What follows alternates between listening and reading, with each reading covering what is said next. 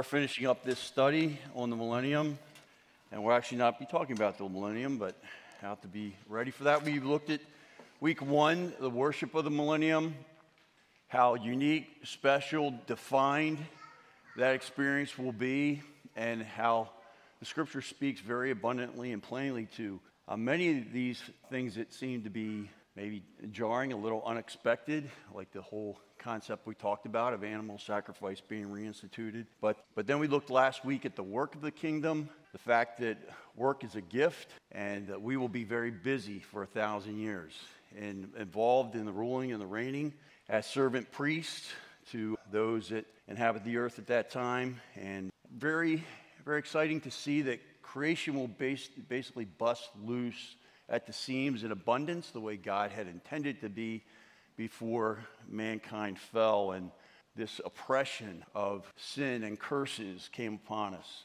And it came upon us because we brought them upon ourselves, basically, through our representative head, Adam.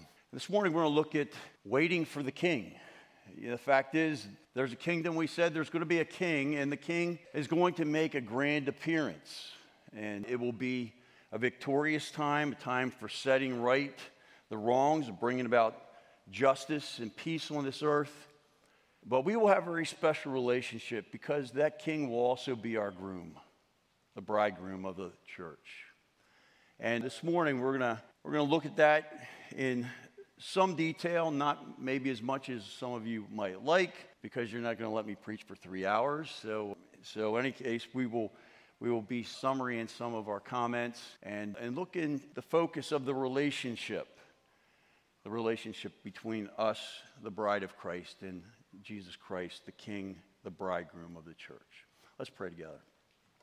Father, we come to you this morning exalting in your greatness, your goodness, your sacrifice, your undying love and faithfulness to us. You were the one that you came to, like Hosea, to Gomer, the one who prostituted herself, and you came and made us your wife, and you made us clean and holy, and you put us in a privileged place, and you gave us an inheritance that is incorruptible and undefiled and reserved in heaven for us. And Thank you, Lord. We could go on and on if we just extolled your, the greatness, your goodness, your love.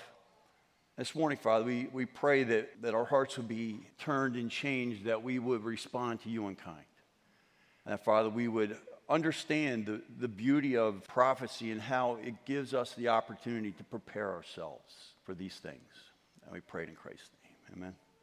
When is a big question. If you're a parent, you know when is a big question. Like, Dad, when are we going to get there? When are we going to get there? How much? How many more hours till we get there? I have gone through that more than once, and it doesn't take nine kids for you to know that experience. You might only have one, and they're still asking the same question. There was an old date myself, but there was an old Heinz ketchup commercial with a song, Anticipation anticipation, and you see the ketchup achingly, slowly, barely making its way out. Anticipation is making me wait. Anticipation is making me wait. There's something good about waiting. There's something good about delayed gratification, of not getting everything we want when we want it. We try to teach that to our kids, don't we? to have some discipline, to think further down the road and realize that the waiting is a good thing because, like the common phrase goes, absence does make the heart grow fonder, or it should anyway, right? We're going to look at this in some detail, but I just want to give you some timeline perspective here with this chart that's in your notes. And if you don't have your notes, raise your hand and somebody will get those to you. I'm going to betray my, my conviction in this, this timeline here. You see, the church started at Pentecost. The arrow coming down is the descent of the Holy Spirit on the day of Pentecost that came upon those followers of Jesus Christ, those people that were in that upper room. And it was dynamic and powerful, and they went out immediately sharing the greatness and the goodness of the gospel. And on one day, 3,000 people were brought into that baby church the church age has gone on for 2,000 plus years now, or near about 2,000 years, if you date the church around 32 AD. And in a great many ways, the church has had diverse experience. It's had its problems, it's had its victories, but it has never missed out on the consistent faithfulness of God and his promises. The experience of the church is, is not so much dependent on what God and the Holy Spirit do, it's dependent on our cooperation. That's the whole doctrine of sanctification. How do we respond? Well, the church started on a day, and I believe it's going to end on a day, and that day is the rapture. That is the day that Paul talks about in 1 Thessalonians, Thessalonians chapter 4, which for even up to that time, and 1 Thessalonians was a very early written book, it was a mystery. And there was a problem there in Thessalonica because there was this understanding or this, this perspective of the early church that somehow they were going to be very busy about the gospel. It would go throughout the world, and somehow in their generation, God was going to come back. Christ was going to return. And they became very unsettled because some people had died, and the people were wondering because there was a doctrine spread that they somehow were going to miss out on the return of Christ because they had not survived long enough. And Paul writes to calm them down and comfort them and to remind them, hey, there's going to be this event where people bodily who are living are going to be snatched away in a moment, and the dead will also be raised up in a moment, and we will meet the Lord in the air. That's called the rapture by way of doctrine. That's not Jesus descending to the earth that we've talked about in the past. It's Jesus ascending to the clouds. And then what happens, in my opinion, is that the judgment seat of Christ takes place, which I will show you there's some parallels here. But that is when we are examined. That's when we give an account, each one of us individually, for the works done in our bodies. We talked about from 1 Corinthians chapter 3 last week, whether they are worthwhile or worthless, wood, hay, and stubble burned up. And we will have to explain to the Lord how we live and stored this life, our time, our treasure, our talents, and truth.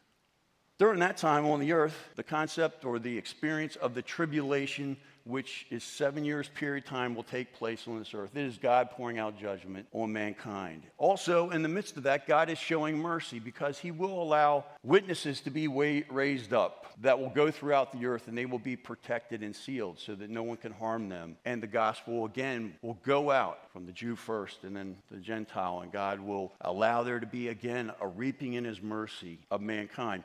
This is also known, and this is part of the reason for my conviction of a pre tribulation rapture, is that this is called the time of Jacob's trouble. It's the day of the Lord, it's the day of wrath.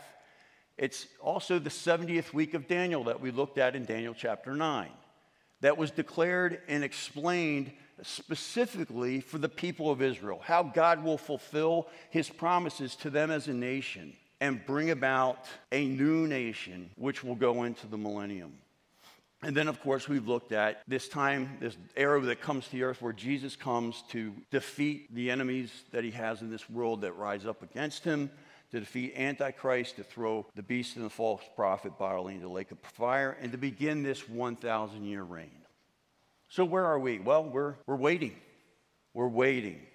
You see, there's another person that when is a big question for, and that's marriageable age young ladies. You know, ladies want to know that guy that they've been with, when is he going to pop the question? When is he going to give me the ring? When is he going to give me a date? That's just bound up part of a woman. And honestly, men, be honest, that doesn't resonate with us the same way as it does with young ladies. And so, what we have in the scriptures is this picture of a great romance a great romance between a bridegroom who has come to take a bride.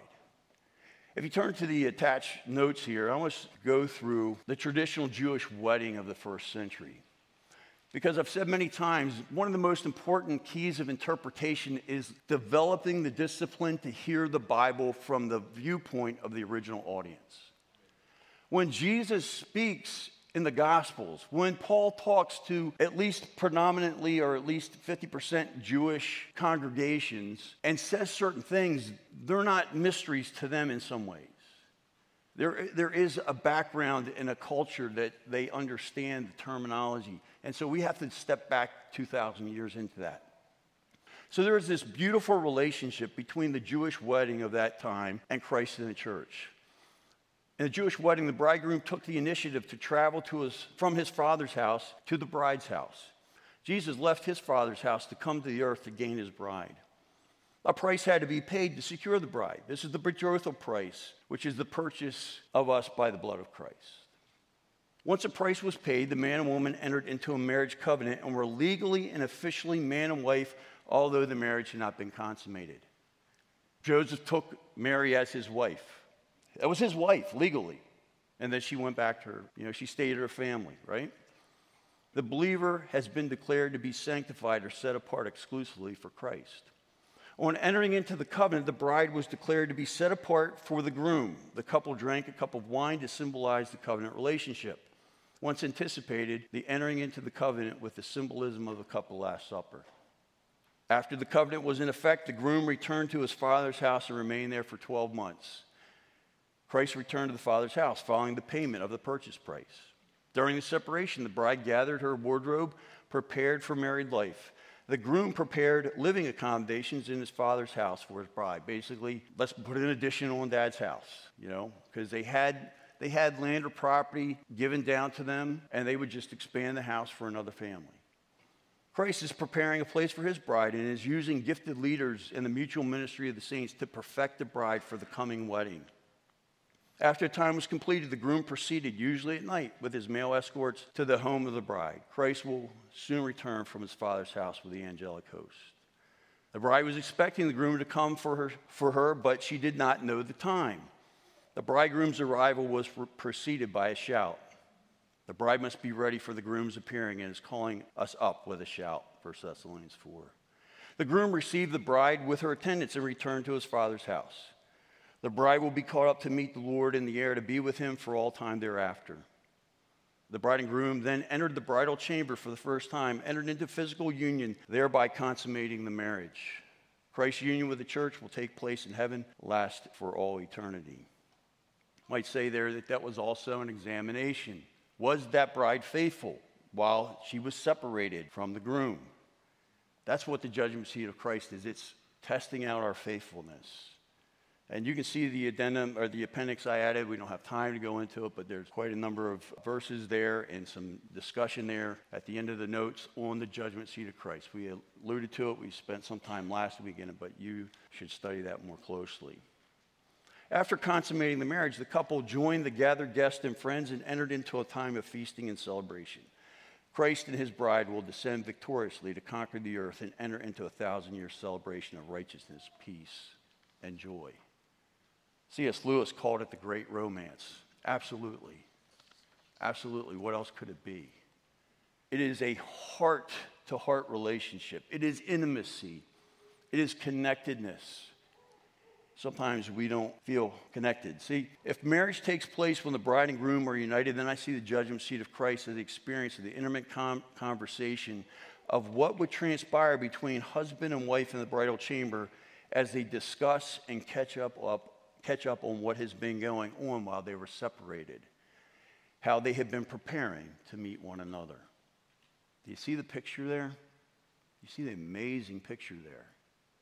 So, if you turn to Revelation chapter 1, again, we won't spend a ton of time on anything prophetic, but we do want to talk about where we are in asking the question when with anticipation. These letters to the churches in Revelation chapter 2 and 3 they were literally physical churches that existed in Asia Minor. I believe they were truly going through the experiences and the events that are described there the, the ups and the downs, the, the failures and the needs for repentance, the promise and, and the encouragement to carry on and be faithful for the sake of reward. But I think scholars have also rightly said that they are somewhat representative of churches throughout the church age that each one of them kind of can give a glimpse into the character of any given church or body of Christ throughout this 2,000 year period of time. There's churches just like the suffering church right now in existence in other parts of the world. We may not be experiencing it, but some of our brothers and sisters are. There are churches that are becoming, how should I say it, more apostate. They are becoming more concerned about political correctness instead of doctrinal tenacity. There's a church that's fairly exemplary. It's the first church that's mentioned in Revelation chapter 2. And this is what the first message to the church of Ephesus. And Ephesus would have been a prominent church. You read these other, other cities where these churches are. We would know Ephesus very clearly from Paul's ministry, We know very clearly because that was a beachhead for a seminary, basically, where, where, where young, young followers of Christ were prepared and built up and then sent out after being basically grounded in their faith and their doctrine. To the angel of the church of Ephesus, write The one who holds the seven stars in his right hand, the one who walks among the seven golden lampstands, says this I know your deeds and your toil and perseverance, and that you cannot endure evil men, and you put to test those who call themselves apostles, and they are not. And you have found them to be false, and you have perseverance and have endured for my name's sake and have not grown weary. Man, those are great things. Those are great things to be said about any church, wouldn't you say? That you care about doctrinal clarity, you care about having convictions, you care about calling out the compromise and the sin and false teaching. Wonderful, wonderful things. Something that every church should also care about because personal faithfulness starts with doctrinal faithfulness. Cut the scriptures straight, feed it to the people straight, tell them the truth. These are good things. Let's notice this. But I have this against you. Man, that's a harsh word, isn't it? This is Jesus speaking to a church. I have this against you. You have left your first love. You're going through all the busyness of being a church. You're doing all the good things, but you forgot that this is a relationship. And I want to be connected intimately to you. Remember, therefore, from where you have fallen, and repent and do the deeds you did at first. What is he saying? Go back to the courting relationship. And you understand what that, what that just said, right? Go back to the same sense of focus and creativity and energy when you were trying to win that woman, where that's all you could think about being with her, finding a way, doing sacrificial things, crazy things like driving hours on a Friday night just to be there for a Saturday, part of a Sunday, and drive all the way back to be at work on Monday. Go back to the first things. Go back to things that caused your heart to jump when you saw that person come in the room. Do the first deeds, or else I'm coming to you, and I will remove your lampstand out of its, place, out of its place unless you repent. Whew. Basically, Jesus is saying, I'll take your church away. I, will get somebody else to do the work. I'll move on to some other group of believers. Again, encouragement, you know, yet this you do have. You hate the deeds of Nicolaitans, which I also hate. Look, Jesus is always trying to be the encourager, the exhorter, trying to, to woo us, to, to use kindness to bring us to repentance. And so it is that I think what we need to ask when we talk about waiting for the return of the King who is also our bridegroom is have we left our first love? Have we just become too distracted, even by good things, that we've forgotten that this is a romantic relationship? I'm going to give you some signposts about why our faith isn't just about dogma and doctrine, why it really is a relationship. I'm going to give you some evidences on the positive side that you are maintaining a first love faithfulness to your groom. And I gave you a lot to write, so I'll repeat it. Some of them are longer, some are shorter. Number one, you remember who you were. You remember who you were. Who were you before you met that person who was so special in life?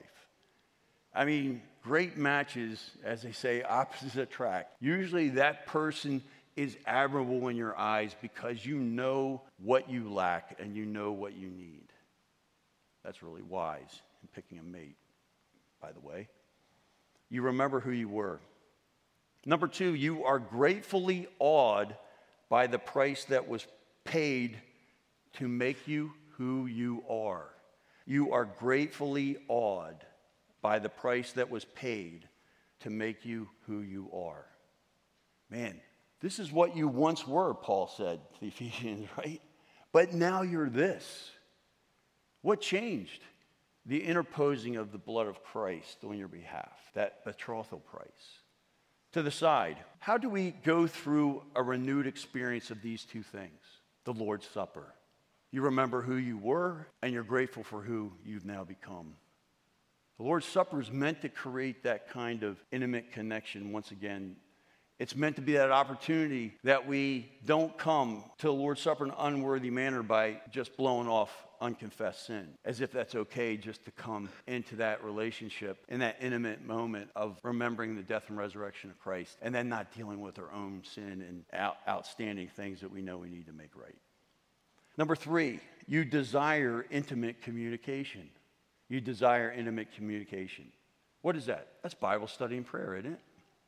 God speaks to you intimately. His Holy Spirit speaks by way of, of conviction and encouragement and instruction and direction and guidance. And we speak to God in prayer on intimate levels and we pour out our heart and we cast our burdens, Peter says, First Peter, on Him, knowing He cares for us.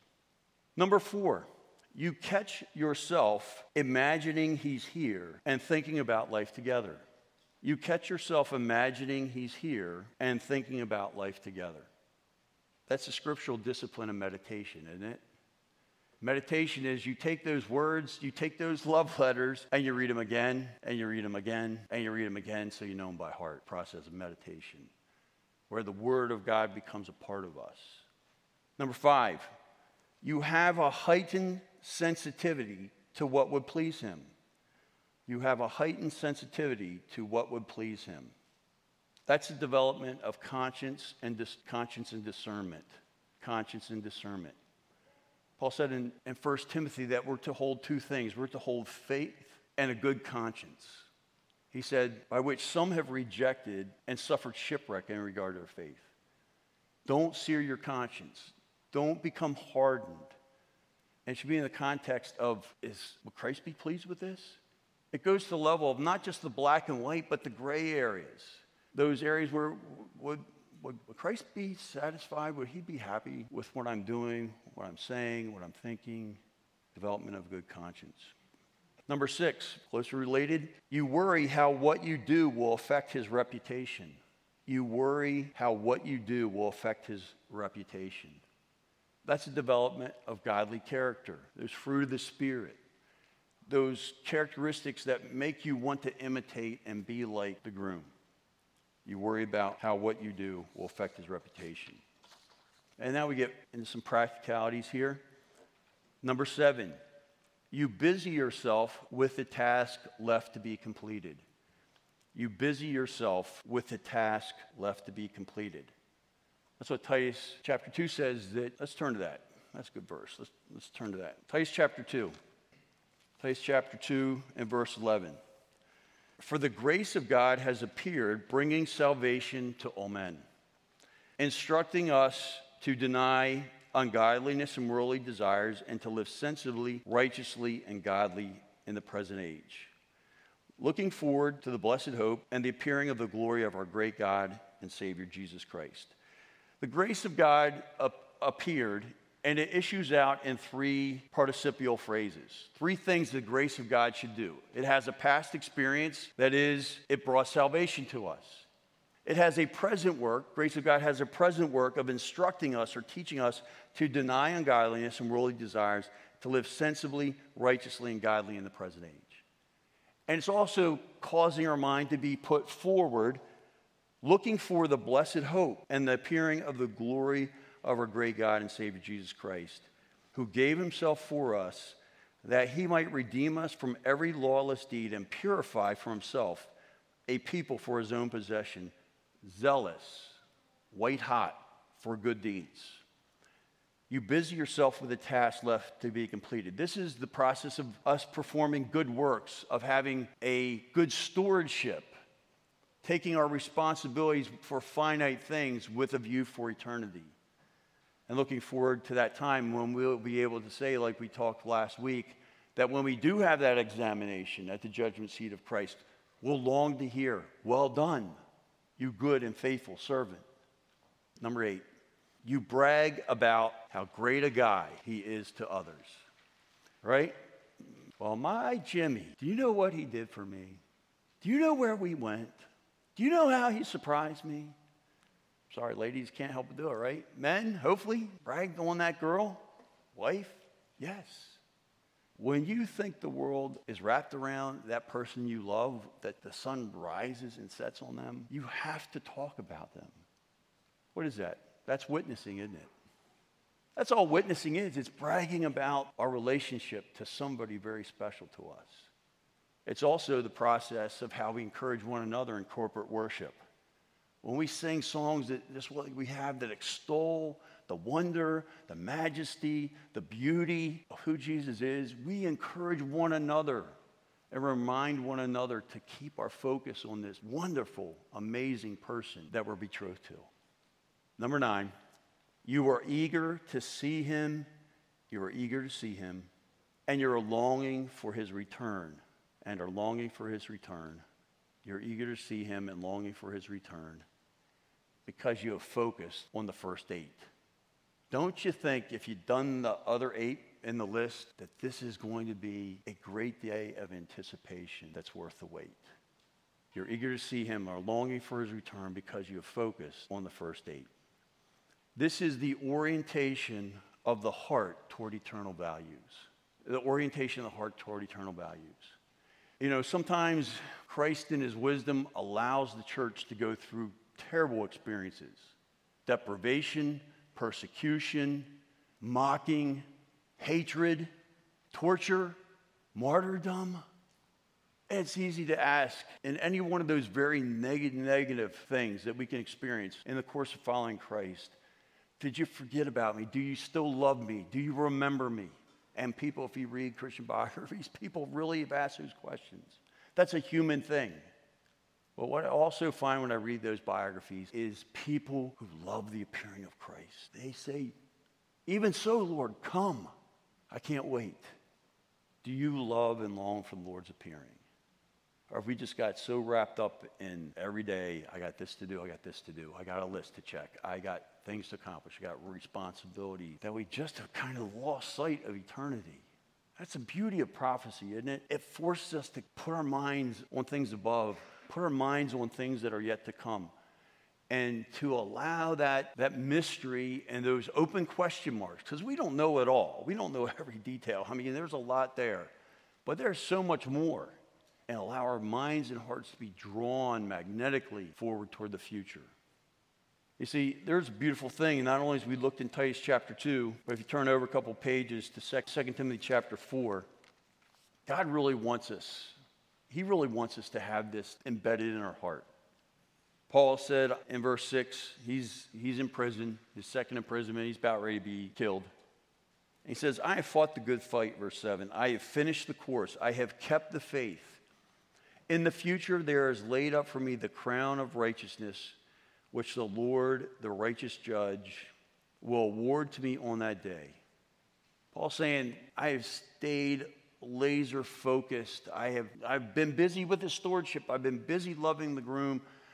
I've been busy looking forward and longing, and even as I'm rotting in this cell, knowing I'm going to die, I can't stop thinking about this, that it's going to be worth it. There's a, there's a reward there. It's the crown of righteousness, which the Lord, of righteous judge, will award to me on that day. And notice what Paul says. And not only to me, not only to me who is an apostle, not only me who's a martyr, but to all who have loved his appearing. It's, it's the anticipation, isn't it? It's, it's wondering and asking the big question when? When, Lord? When is this coming? I don't know about you. I've, I've spent my entire life through my parents who had us around elderly people. Now my folks are in their 80s. I guess there's something, there's something sad about, you know, the decay that goes on as we get older, but there's also something beautiful about the fact that as I see people as they get older who are followers of Christ over decades, man, this is on their mind. This is on their mind. And we need to learn the wisdom of the gray haired and the people who've lived through the the trials and the difficulties and the failures and the successes, that they just, it's on their mind to see Jesus. You know, Christ also commands us to do this. Turn to Luke chapter 12. You know, we've, we've talked about, and I've, I've mentioned to you, I've done some things to bring them up many times, that Jesus, part of the, part of the Great Commission, is Jesus says to his followers who became leaders of the church, teach the church to obey my commands. Allow this to be the core curriculum of the church, the things I've commanded you to do. Luke chapter 12, after Jesus has talked about how it's so easy for us to become so focused on material things and become worried and anxious and to forget that we have a great Heavenly Father that bestows on us all good things, right after talking about it and telling us, this is another one of his commands, verse 31, to seek his kingdom, and these things will be added to you. Do not be afraid, little flock for your Father has chosen gladly to give you the kingdom. Sell your possessions, give to charity, make yourselves purses which do not wear out. This command on part of the command on stewardship, if you remember from last week. An unfailing treasure in heaven where no thief comes near, nor moth destroy. Jesus talking again. The future is going to be worth it. The future is going to be worth it. The sacrifices, the cost you pay, is going to be worth it. And then he says this. Starts right off with command. Verse 35 Be dressed in readiness. Doesn't, what does that mean? Well, if you go back to Revelation 19, you'll, you'll see that the church arrives with Christ in white raiment, bright and clean.